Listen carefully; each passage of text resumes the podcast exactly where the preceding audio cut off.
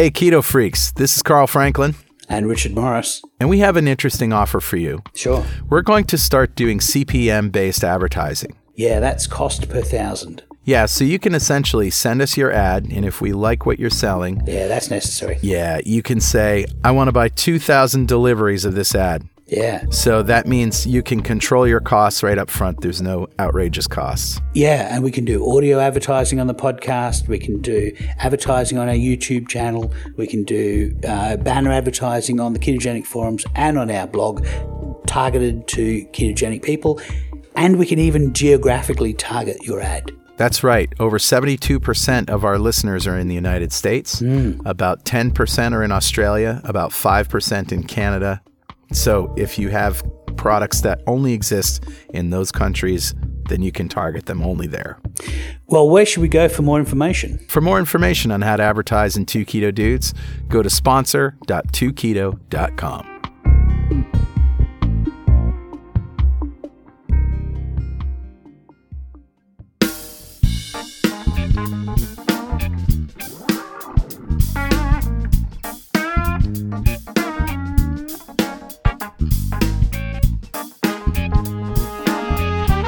Hey, welcome back to Two Keto Dudes. This is Carl Franklin from Connecticut in the United States. And in February of 2016, I put myself on a ketogenic diet to take control of my metabolism. In just two and a half months, I managed to reverse all my markers of type 2 diabetes with diet alone. As of now, I'm 80 pounds lighter with no signs of diabetes or heart disease. Hi, I'm Richard Morris in Canberra, Australia, and I've been on a ketogenic diet for almost three years. When I started, I was very sick with complications from type 2 diabetes. And within six months of starting a ketogenic diet, all of my biomarkers of disease had disappeared.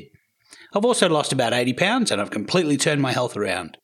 And this show is a document of my progress through ketosis and Richard's experience thriving for years in ketosis. Yeah. And hopefully that might help a few people who are curious about this kind of dietary hacking. Yeah, we're not doctors. We don't want to give anyone any medical advice, but we are keen to share our own experiences.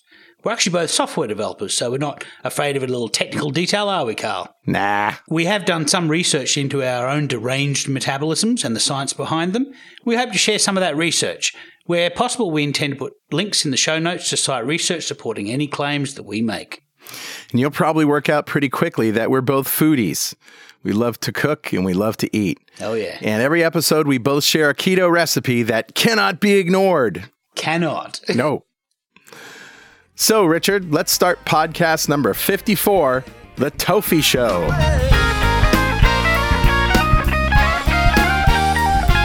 So, what does TOFI mean, Carl? Tofi means thin on the outside, fat on the inside, which is a, Yeah. a condition that um, many people find themselves in. They Yeah. are lean or not overweight or not obese, but yet they have all the metabolic syndrome problems that everybody else has. Yeah. But we'll talk about that in a minute. First, do we have any corrections or apologies from last week? Yeah, we've actually got one. Uh, this is from uh, Fiorella, one of our most prolific uh, recipe writers in the ketogenic forums. Yeah. And uh, Fiorella says, I think there may be an error in describing Pecorino Romano cheese on the show. As the name suggests, it's a cheese that's been consumed all the way back to ancient Roman times. It's a common staple of legionnaires. Right. And it's produced in the Lazio region where the capital city Rome resides that's really where the name Romano comes from, Rome. Uh, the name is, in fact, protected, and Pecorino Romano is only made in certain areas. Uh, it's made out of sheep's milk, ergo the name Pecorino. Um, in Pecorino Romano, the Italian word for sheep is pecora. Oh, Uh, so um, that's where the name comes from. It's basically sheep's milk from Rome. Uh, I know. I think I mentioned it comes from the south, and that's because I know a Sicilian who tells me that the best Romano cheese comes from Sicily. Well, typical Sicilians. yeah, right. But uh, uh, Fiorella goes on to say that the perhaps the second most famous pecorino cheese, that is sheep's milk cheese, is made in Tuscany, uh, but it's not as salty or pungent as the Romano. Uh, they're generally milder and eaten as slices, where Pecorino Romano is often grated and shredded and added to dishes. So a little bit like Parmesan. Uh, so uh, uh, Fiorella says, while Pecorino Romano resides in the Parmesan category in American grocery stores, it's not made of cow's milk as the famous Parmigiano Reggiano is. So, Yeah. so that's our uh, errata for the for the show. And just to reiterate, I love Pecorino Romano cheese. It's uh, you yeah. can use it like salt because it's so salty and it's meaty. It has that meaty flavor. Um, Absolutely I make my keto breadcrumbs with it when I make chicken parm. nice. So let's revisit what a ketogenic diet is. A ketogenic diet is any diet that puts you into a state of nutritional ketosis where you're actually burning fat for fuel, and a byproduct of that is ketones and using fatty acids for fuel as well. And uh, you can get there a number of ways, but a surefire way is what we follow. We eat uh, 20 grams or less of carbohydrates per day. yep. And those usually come from green leafy vegetables or nuts or dairy products, that kind of thing Yeah. and we eat just as much protein as we should be eating, whether we're doing keto or not, which is about one to one and a half grams of protein for every kilogram of lean body mass you have. Sure. And as we've heard number of times, there are a lot of people doing less than that and getting really good results uh, with lower insulin. But uh, we stick to that anyway, uh, as a general rule. And then the rest of your calories and all of your fuel comes from fat, Yeah. whether that's fat on your plate or the fat from that Krispy Kreme you ate a decade ago. Krispy Kreme. Krispy Kreme. got to do a keto Krispy Kreme. Somebody's got to come up with Yeah. a keto donut. I, I, I think if we ask Fiorella, Yeah. we'll get a recipe. She might have one, yeah. yeah. So, uh, Richard, how was your week? Uh, it was pretty good, actually. Um, I've had uh, the results of two experiments come in. Um, as you probably know, for the past two months, I've been eating uh, the Australian nutrient reference value for protein every day, which is 0.84 grams per kilogram of lean body mass, which, as you probably realize, is a lot less than I've been eating for the past year. For the past year, I've been been between 1 and 1.5 grams per kilogram. Right. But I wanted to see whether the Australian reference values would result in me gaining or losing lean body mass if I uh, limited myself to that for the for the two months. Uh, so I've got the results. I did a DEXA scan at the beginning and I did a DEXA scan at the end. Now, part of this is confounded by the fact that my knee blew up halfway through Oh, this. right. So I've not been on my bike doing my long bike rides. And when I do my short bike rides, I've been using my right leg for most of the most of the pedaling and the left leg is just a passenger. And so the DEXA scan actually shows, well, I guess the, the headline value is that I lost an insignificant amount of lean mass. I lost about 38 grams of lean mass over the 60 days. And that is in a body with a total mass of 80,380 grams. So it's really just a sampling error. Uh, but uh, the interesting thing is that a DEXA scan will actually give you the lean mass and fat mass for each segment of your body. And this is a computer program that they uh, use to read the scan information and basically slice you up into bits and work out how, how much lean mass is in each bit and how much fat is in each bit. Now, the interesting thing about my results is that when I looked at the actual scan, my left arm is only half on the scan. And when I look at the, the DEXA results, the DEXA results show that my, my right arm increased in size by 1.6 kilograms, which doesn't make a lot of sense. And my my left leg, which is the leg that the knee blew up on, which you'd expect to have atrophied a little bit, according to the DEXA results, it atrophied by 1.4 kilograms. So Wow. those numbers don't make a lot of sense. So I'm going to talk to my doctor when I get back from from uh, the states. How did your arm not show up on the on the DEXA? Well, the, you can actually see the scan when they do the scan. You can actually see your skeleton sitting on the on the bed. Oh, I see. And in mine, you can actually see that my my left arm is actually uh, uh, half on the It's out of range. area. Yeah, so so the, the, the operator didn't properly calibrate it for for me when I when I was on the device. Yuck. So it's a bad measurement, and it's there's, there's some weird numbers in it. For example, my right leg went from nine percent body fat to four percent body fat, and that doesn't make a lot of sense. That Hmm. Yeah. that's the good leg that's been doing the extra work. There's no way that that leg is four percent body fat. It it's more like 10, 9 to ten percent. That's probably Wow. more appropriate. So, Okay. uh, so I need to talk about talk to the doctor about it. But the bottom line results is that is that I certainly didn't lose any lean mass by eating sixty seven grams of protein per day, Yeah. which is what 0.84 grams of protein per kilogram of lean body mass is for me. Uh, so I'm fairly confident that I can, uh, if I need to go as low as that, it's not going to cause damage to me. And I know from having done that for the past two months, whenever I got close to not hitting 67 grams of protein a day, I got a I got an urge to eat something savoury, Yeah. so I'm able to dial in on that now, and I think I, I've got a fairly good um, uh, benchmark for for for, for uh, what my uh, protein requirements are. That's great. Yeah, the other thing that happened was uh, that I, as you know, about uh, four months ago, I resumed metformin. I went off metformin for for four months uh, prior to that uh, because I wanted to make sure that my glucose was in control without any drugs at all, and it was. But my insulin sort of shot up. It went up from thirteen point seven, which is where it was, up to nineteen point eight. Well. Uh, four months ago, I started metformin again, and I've got my latest insulin result, and it actually shows that I'm back to 13.7. So I think we could probably say that metformin is able to keep my basal insulin low by a fair amount. It's basically keeping me in the physiological range. So It's helping. the only other, yeah, it is helping, and I think that I'm going to probably be on metformin uh, for the rest of my life. So the other interesting thing is my HbA1c went up slightly from 5.2 to 5.3. Now it's been 5.2 for three years now, so uh, I'm not quite sure why that's gone up.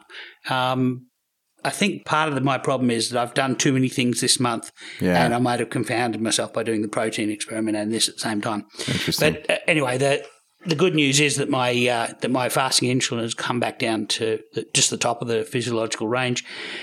Um, and my knee is getting better in that uh, my tendonitis is gone. They stick needles in the muscle, and that basically releases the muscle to um, to enable the tendon to relax. And It's sort of an acupuncture technique, right? it is. It's actually called dry needling, and it's it's uh, it's extremely effective. I generally don't believe in acupuncture, but this uh, process has really made a major improvement in my in my knee, and I intend to go skiing on it. All right. That's right. We're going to be in Breckenridge at the Low Carb Conference um, as people are listening to this show. And I'm getting ready to go now. I'm flying out on Monday, and uh, we are having an open house uh, on Thursday. Uh, at, just after the mixer. So uh, if you come and grab Carl or I at the mixer, um, which is uh, at the Village Hotel uh, between six and eight, uh, come and grab us, and we'll give you an invite and. Uh, and tell you where our we- have a chalet with uh, you know uh, eighteen rooms or something ridiculous. Something ridiculous. Yeah. Party house. It's it's the party house, Yeah. and I'm bringing beer. I'm bringing some uh, some zero carbohydrate uh, big head beer. So Fantastic. so that was my week. How was yours, Carl? Really, really good. Um, my infection is gone. Yay. Yay! And uh, I was a little concerned because uh, I had a cellulitis, of course, because it's an infection in my hand and it and it sort of bothered the skin. And um, talk to my doctor. You can, if you look at both my hands together, this hand, my right hand is is redder than the left hand. Yeah, you know, you can you can still Yeah. see it. And I was concerned because this being my last day of doxycycline, I was concerned that, oh, the infection is still harboring and hiding in there and it's going to come back. She told me that no, it, it probably won't, but there are still residual effects of the in, of the cellulitis, even though the infection is gone. So you're still going to see an outline of the redness where it was red. Um, you're going to see that the skin cells are bigger, which you can definitely tell that they are bigger, and and still kind of you know just uh, the the hand is healing even though the infection is gone. So that's what I'm hoping. But we're going to find out in Breckenridge if uh, if the infection was um, you know resistant to the antibiotics and some of those resistant strains stuck around. Yeah. That's going to be a bummer for me. But Yeah. um, Oh, she well. tells me that the odds are in my favor that it's all gone. Awesome. So the other thing, as I mentioned last week, is that I'm doing Dave Feldman's cholesterol hack. Oh, and if you remember show 38, Hacking Cholesterol with Dave Feldman, um, he talked about this protocol that he's developed whereby you spend a certain number of days at, you have to be you have to be ketogenic, right? So you have to be eating ketogenic beforehand, but you eat the ketogenic macros, but a smaller calorie portion for a number of days. And uh, he was doing it at 750 calories, but he says it, it really doesn't matter, you know, if you're a thousand calories or whatever, so long as it's consistent from day to day. Sure. And you do that for a number of days, reduce calorie. I think it was five days, wasn't it? Well, he did it for five days, but he's got a bunch of different options. I'm doing it for three days. Okay, cool. And you take a blood test at the beginning, you take mm-hmm. another blood test at the end of the low calorie days, and then you do the same number of days, but high calorie ketogenic, 5,000 Right. calories. Yeah. And let me tell you, I'm just the man for the job. I ate more food yesterday than I think I've ever eaten in my life in a single day. Yeah. It was unbelievable. Two bags of macadamia nuts. That was like 143 grams of Yeah. macadamia nuts in each bag, about a thousand calories per bag.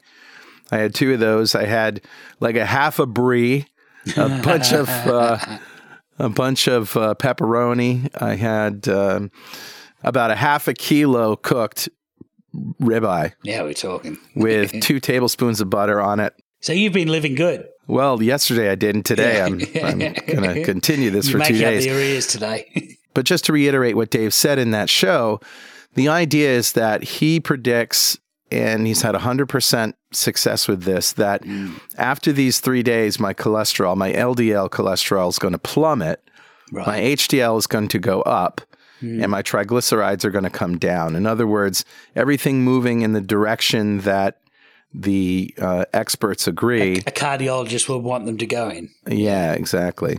And so that sort of flies in the face of conventional wisdom about cholesterol. But I strongly urge that if you're interested in that, listen to Hacking Cholesterol with Dave Feldman, which was published in uh, October on Halloween, actually last year. Yeah. And it's episode 38.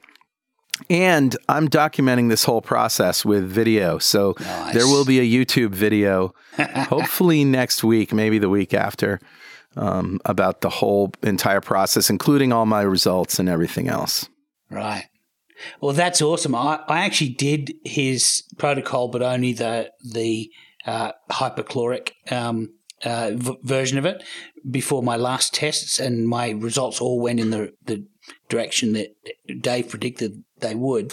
My doctor, when she saw those results and I told her what I was doing, said to me, "Can you do me a favor and next time not do that, so that I can make sure that uh, that I'm not seeing an artifact."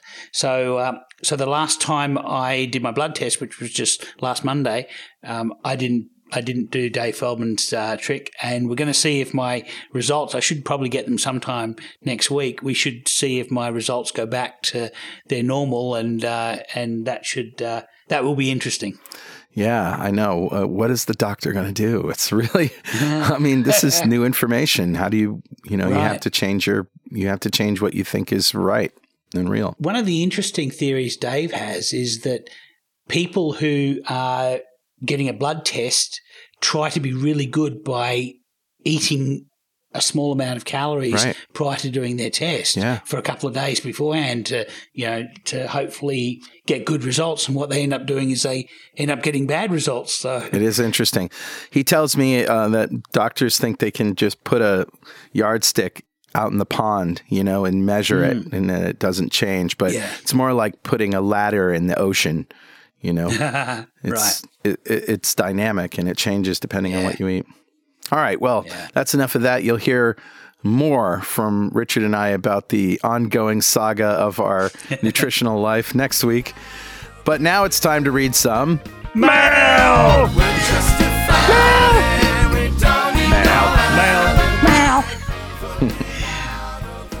So uh, we've got a couple of interesting mails that came through uh, the ketogenic forums. Brenda posted an interesting topic in the newbies group called "There is no keto rulebook." It's great. And uh, this basically stems from the fact that uh, when we were on Facebook and we were running our keto group for so long, uh, we had a lot of people who are food purists. Now, there's nothing wrong with pure with with clean eating and all of the you know these movements to just eat real food and Mm-hmm. and for the most part, we pretty much eat, just eat re- real food ourselves. But um, there's a lot of people in the groups that would, as soon as somebody would describe a meal that they ate that had a small amount of wheat protein in it, for example, Mm. or soy, people would say, "Oh, that, that soy isn't keto." That's not or, keto. Yeah, gluten, wheat gluten isn't keto, or Yeah. what have you. I used to eat Mahler's low carb bread sandwiches, you know. In fact, I did I did during my low calorie phase for a cheeseburger. And you know, people told me, "Oh, that's not keto." Because it's wheat. Uh, so Brenda writes, here's a tip. Don't get too dogmatic about anything. There's a, that's a recipe for disaster. If you want to adopt this as a permanent lifestyle, it's important to relax and keep it simple. There's no one true way to be on a ketogenic diet. There are no rules or rule book. The only criteria is to remain in a state of ketosis.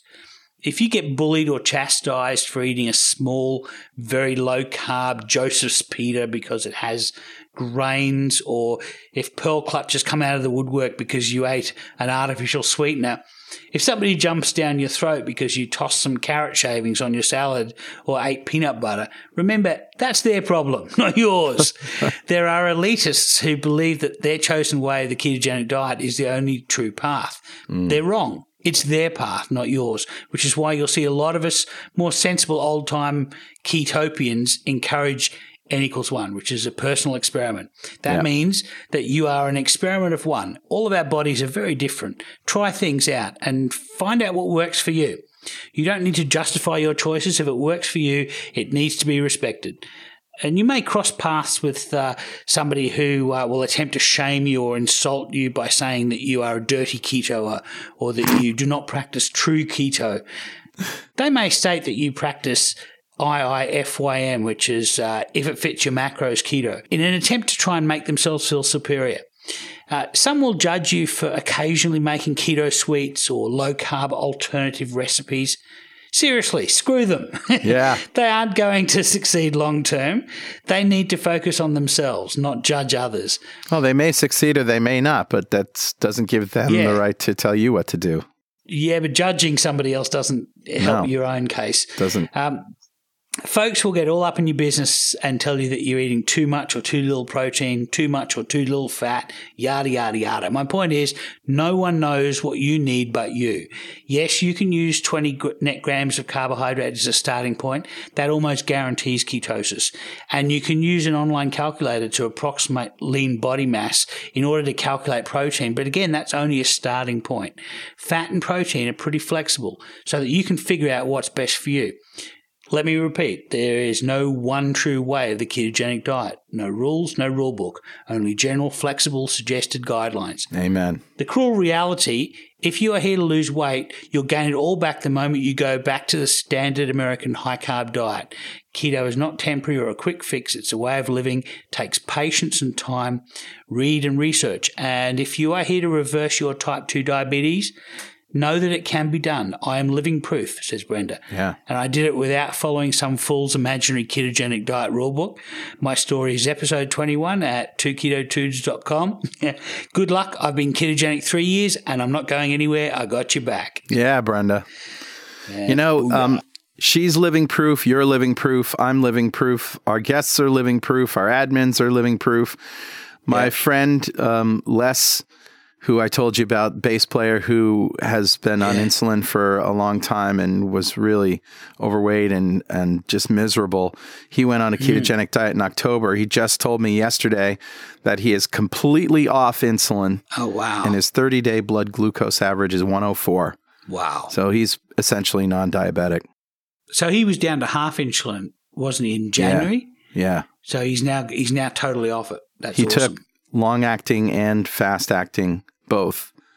And uh, he just went keto and uh, I said, "You want to come on the show as a guest?" He said, "What's to say? Eat bacon and eggs and uh, rock on." you can come on and play some music. yeah, but I just you know it's it, it's being it's not that it can be done; it is being done. Being done. Yeah. All the time. Absolutely. All right, here's another one from our community forum. Mm-hmm. This is uh, Brenda and Donna's 30 day steak challenge. As an experiment to further disprove the notion of calories in, calories out, and that a lack of carbohydrate will result in death and ultimately weight gain. in other words, conventional BS. Mm-hmm. The indomitable Brenda Zorn and myself, and this is Donna Lordy, who was on our show mm-hmm. just a while ago. Brenda Zorn and myself are going to start a 30 day steak challenge at the end of February. the rules number one, you must eat only steak for 30 days. Two, water and coffee only, preferably. I will yeah. send one cute brain sticker to successful challenge participants. Nice. Simple enough? yes. Comrades, feel free to join us in our grand venture. We will probably blog and maybe record some hijinks on our own regarding the experiment. That's awesome. I think this is awesome. That's an N of two. Yeah. and anyone else who shows up. And there's a couple of people who are doing it with him. Yeah. And why not? Yeah, why not? I know that Brenda has just completed 240 hours of fasting. Wow. Water fast. 10 days. She wow. was going for my record. I, I did this, I think it was probably September or October. I did 10 days of hmm. fast. Mm. Exactly 240 hours. She wanted to know exactly how much I had, I had done so that she didn't want to beat me or fall short of the mark. She wanted to hit it and nail it, and yeah. she did. So good on yeah. her. I'm actually fasting right now because I'm about to fly overseas and I don't trust Qantas food. yeah, right. so, so I'm fasting. I intend to sneer at it. You're, you won't be fasting in Breckenridge, though. We're going to be eating high on the hog. Oh no. Well, I'm gonna be I'm gonna be cooking. I'm gonna be eating. I'm gonna be skiing. Well, you know, I already gained a pound yesterday, so I, and then in Breckenridge, I'm going to be eating a lot. But uh, yeah, as soon as we get back, I'll I'll start cutting calories again, which is you know obviously that works. By the way, during my low calorie phase, I lost two pounds a day. Wow, that's impressive. Yeah, and I put on one in the first day back. Mm. So we'll see. We'll see what happens. Yeah. Well, that brings us to our guest, you know, the content of this show. Um, They've been sitting patiently listening they to have. us blither on like idiots. right. Richard and I would like to welcome Matt Murray and Teresa Lance. Matt, introduce yourself. Hey, I'm Matt. I'm a admin uh, on the group. I'm skinny and I have diabetes. It's so exciting. Yeah, you and Peter Attia and Terry are all in that yeah. same category. Interesting. Yeah. Terry, introduce yourself. Hey, I'm Terry, and I have been type 2 diabetic and currently on a thinner side, so um, can relate with what Matt said.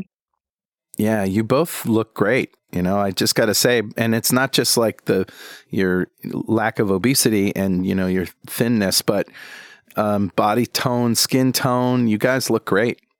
Thanks. Yeah, you're the best looking diabetics I've ever seen. well, thank you. Certainly better looking than Richard and I. What What is it about TOFIs that gets everybody so worked up? Why is it that people who are in this state think that they're okay? And why is it that it just bugs us big guys that, you know, when these thin people have metabolic syndrome? Because you don't know and, unless uh, you're intimate with their blood work. Uh, well, for me, I yeah, I, I, never considered myself overweight. I had a, a, you know a bit of a belly. I was at my heaviest. I got to two two oh four. I'm about six feet tall. So it, you know, when I found out I I had diabetes, and it, that was uh, in August, I guess. Um, my numbers had bounced around. My my average blood sugar was like in the 130s, but my doctor would always say, you know, you, you're fine you're skinny. There's no way that you can have diabetes. But my oh, blood wow. work said said it did, and I just not knowing, I I let it go. Um, and I worked with a guy whose brother was a diabetic, and that was the, he mentioned A1C. It was the first time I, I, I had heard that, and I'd never had one done. My doctor had never had one done. So I, I kind of didn't go to a doctor for a few years. Then in in 2016, I said I'm gonna, you know, I'm gonna take better care of myself. Went in and found out I was 172. My A1C was Wow. seven, yeah 7.4. Oh boy. Um, I had they had a checklist of of things you go through. You know, high blood pressure check, high LDL check, low HDL check. Trigs were high. Uh, my glucose was high. I had a history of smoking. I'd quit some time ago when my children were born. Mm. But basically, on the list of things that were going to kill you, I had all of them but one. But I was skinny, and everyone thought I was fit. So it kind of wrecked my worldview of of of how I was taking care of myself. Yeah. So uh, there was uh, there really wasn't anywhere to, to to turn because the doctors put me on the standard, you know, eat eat 30, 60 grams of carbs a meal. Mm. Yeah. Um, you know, eat your healthy grains, and I did all that because I didn't know any better.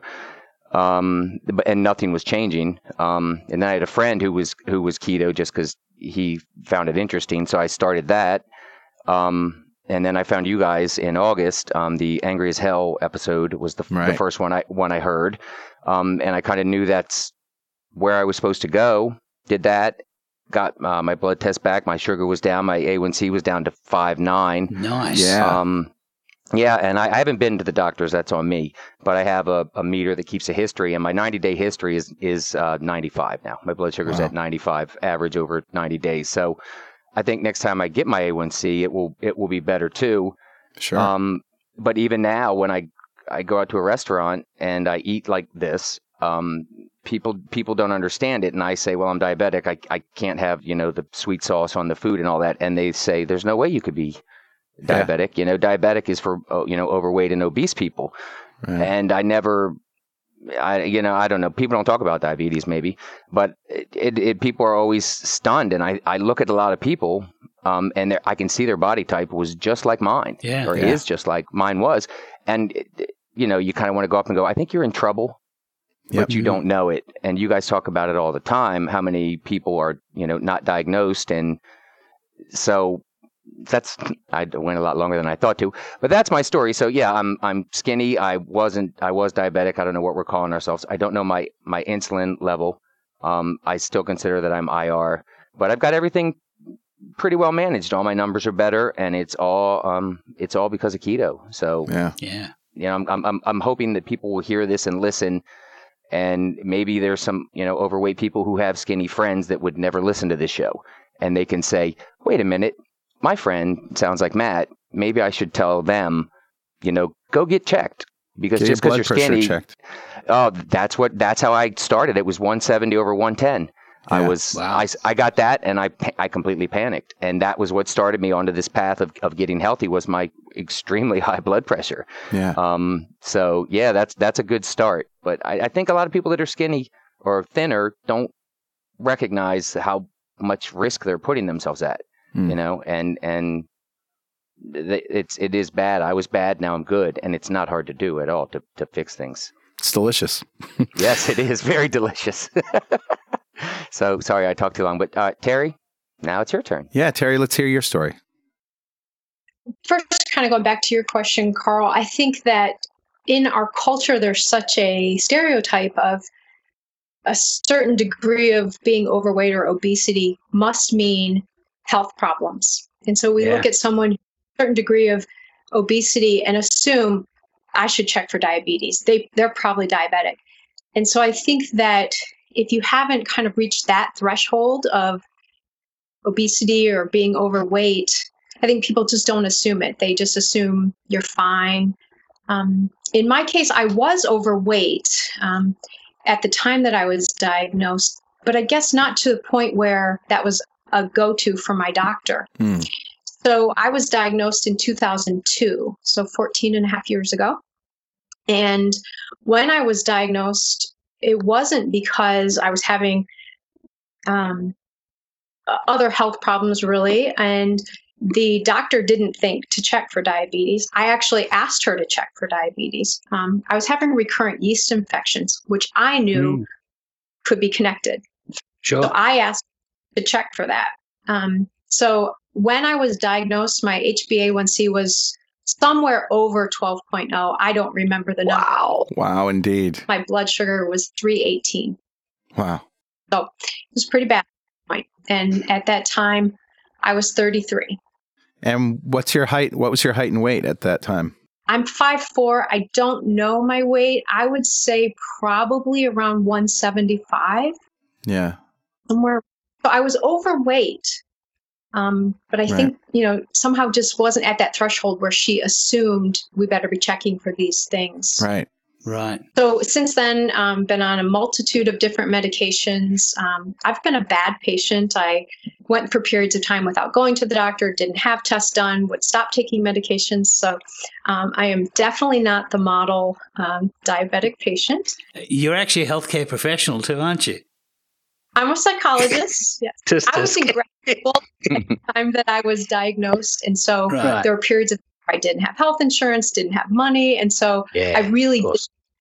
effectively. And I didn't make any changes with how I ate and very little change around exercise. Mm. Um, It'd be difficult if you weren't overweight because that's an obvious intervention that you can make. If you if you're told that your glucose is bad and you could be diabetic, you could say, "Well, I'm going to go on a diet and lose some weight." But if you're not overweight significantly, it's not an obvious intervention to make to change your diet. Right. Yeah, it wasn't one really that my doctor at that time suggested. You know, I know a lot of people hear Yeah. that, like, well, go wait and this will improve. I don't think I was really encouraged that, but I was um, schooled in the um, 75 carbs per meal and 200 and some per day. Hmm. Um, so obviously, I stayed pretty sick for quite a while. So, what's your HbA1c now? Well, um, my HbA1c at the end of January was 5.3. Wow, well done. Wow. Thank you. And at the time when I was in and out of treatment and things, um, I did, I think that the best um, A1C that I had during that time was probably somewhere around 7 to 7.5.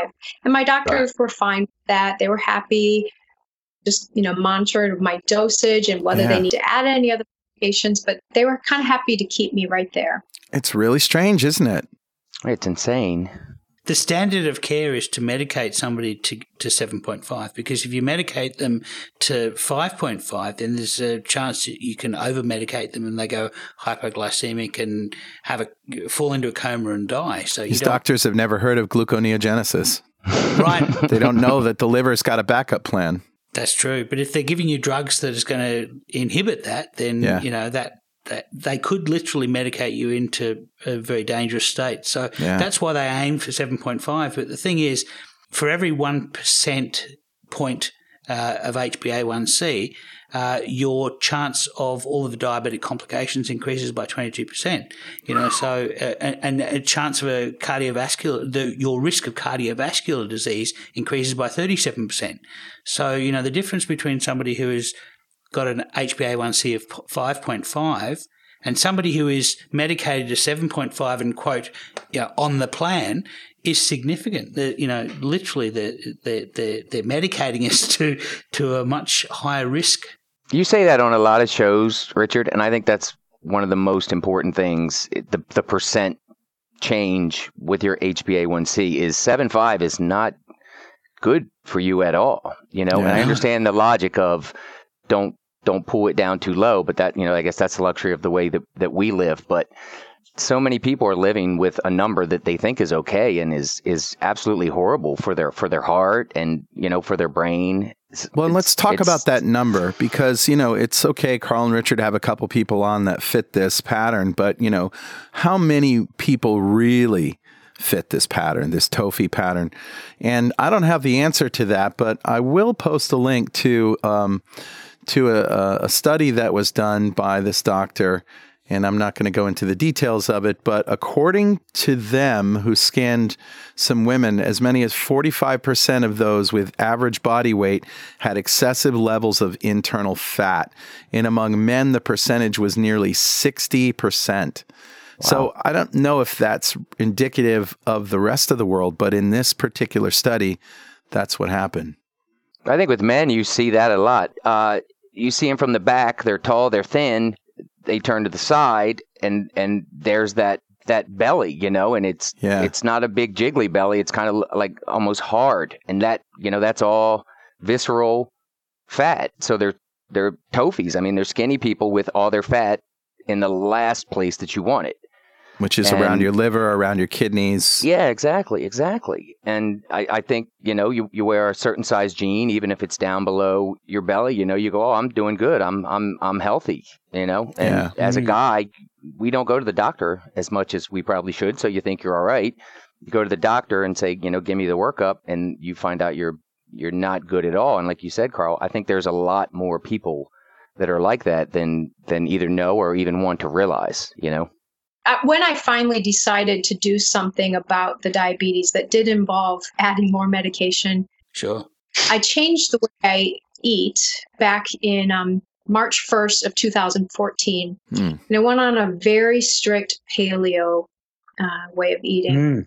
My blood sugars dropped instantly. I came completely off one medication, one diabetic medication.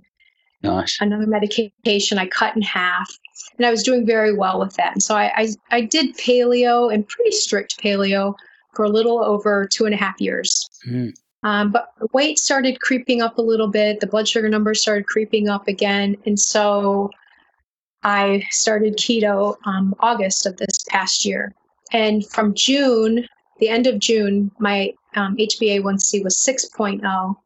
And to the end of January, with those many months of keto, it was down to 5.3. Wow, so even nice. though awesome clean eating so much and changed mm. so much, another huge factor came in when I started doing keto.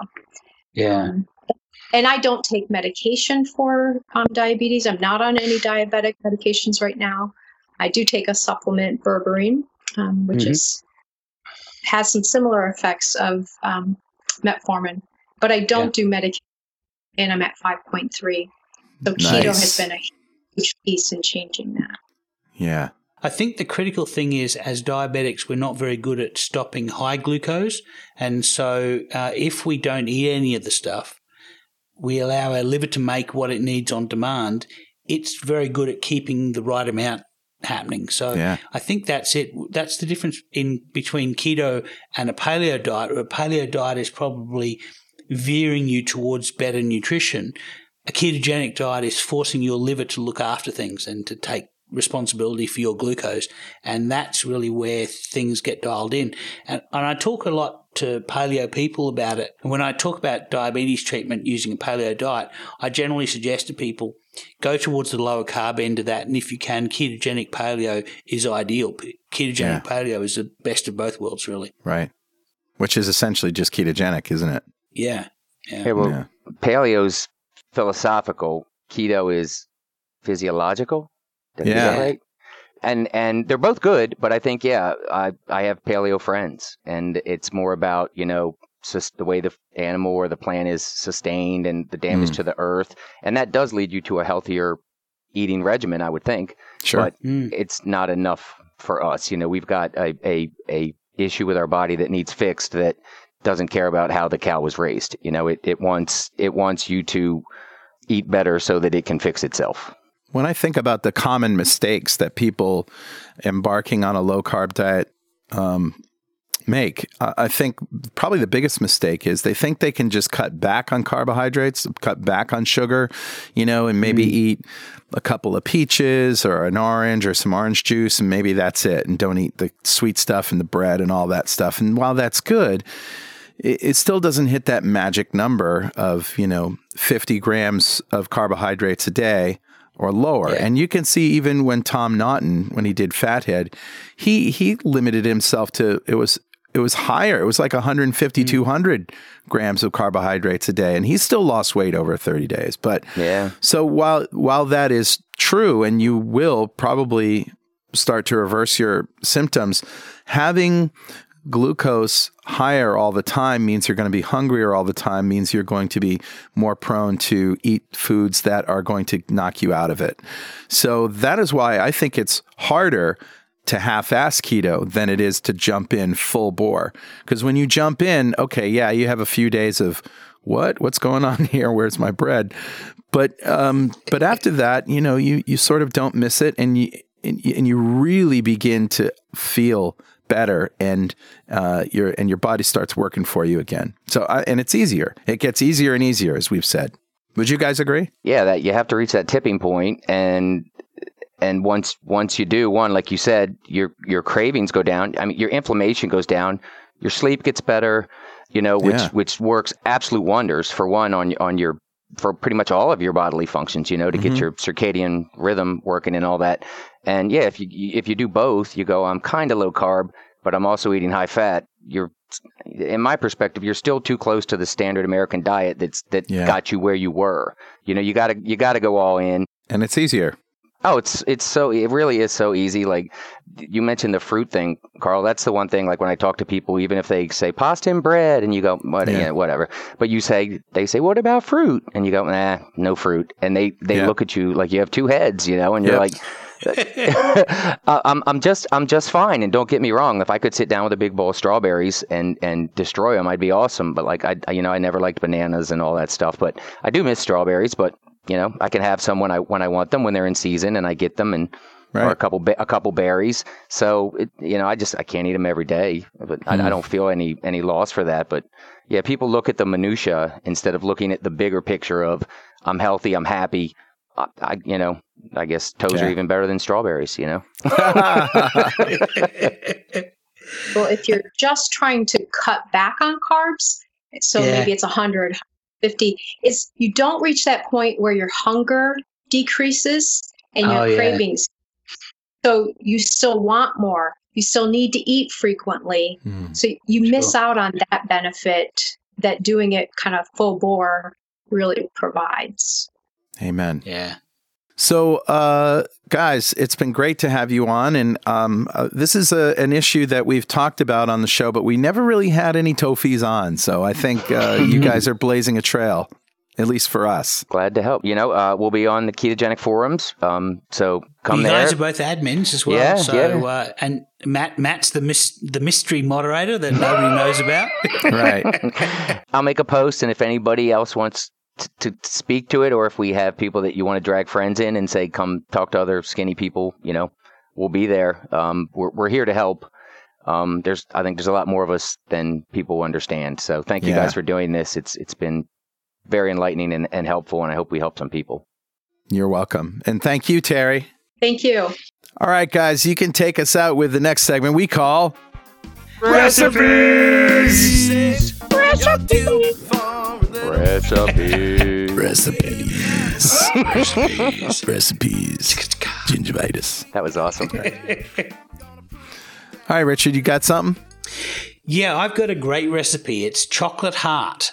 Now, the way this recipe came about, uh, we were talking to Nina Teicholz, and she mentioned that we should try and eat more offal because offal Yeah. is generally uh, highly nutritious. And of course, I'm a notorious liver dodger. I can't stand this stuff.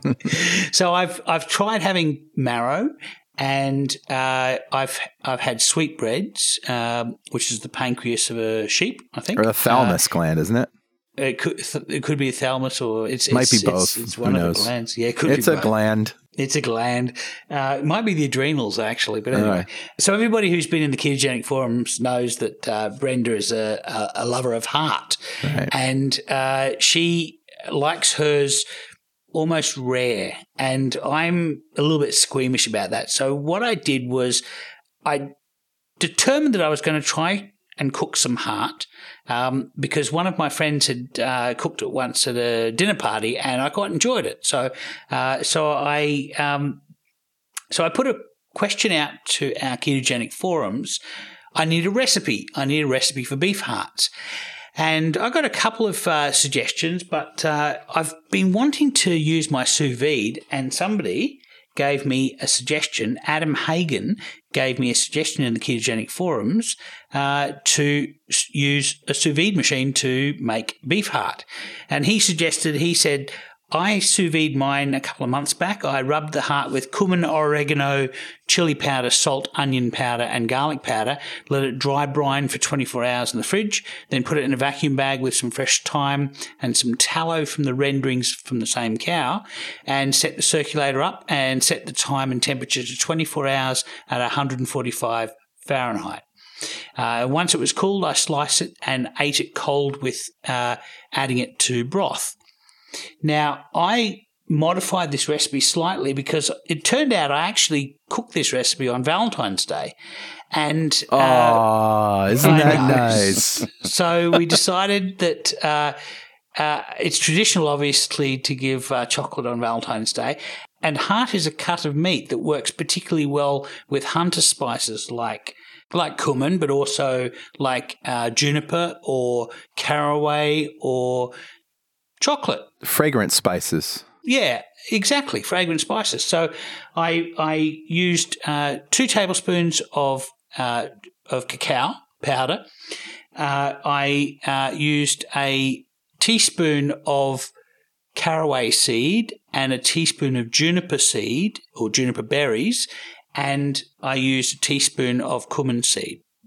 I dry brined, so I basically did a dry rub. I, I, I got the heart and I re- removed the pericardium, which is like the, the heartstrings inside the heart that sort of holds it together. So I used a knife just to remove those and then rubbed it in this mixture of spices and put it on a plate in the fridge for 24 hours just to dry brine it and then put it in the sous vide bag. And I use duck fat. Um, Nice. I know that Adam suggested use uh, use the tallow, uh, but I want if I was going to confit this, I wanted to confit it in duck fat, Yeah. which is delicious. So I sous vide this for 24 hours, and I took the heart out and sliced it very very finely, and then took the juices from the bag, which is the duck fat, the heart juices, and all of the spices, including the chocolate.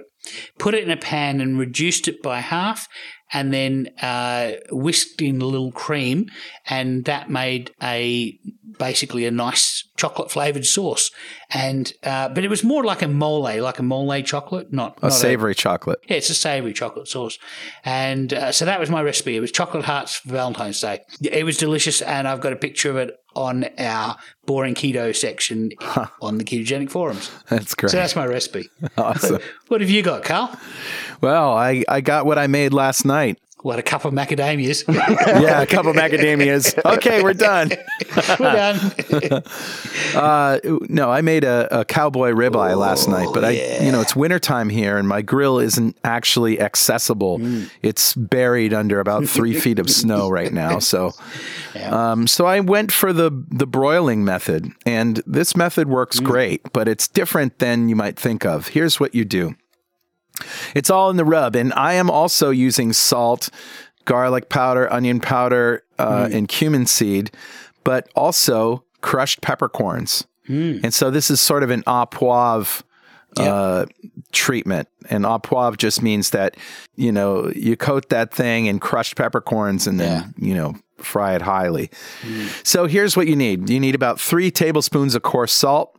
I use kosher salt, two tablespoons of cumin seed, one tablespoon garlic powder, one tablespoon onion powder. Um, you know, if you want to use fresh, fresher things, that's okay too. But the powder works fine because it, it sort of just, uh, you know, it doesn't burn. Three tablespoons of crushed peppercorns. Now, when I say crushed, yeah, I guess you could take your pepper grinder and crush pepper, but really what you can do is get a mortar and pestle or put them in a blender or what do you guys call it? The magic bullet. Um, you know, you want to break them open, but you want big chunks of these peppercorns. I've got a big granite mortar and pestle for precisely this purpose.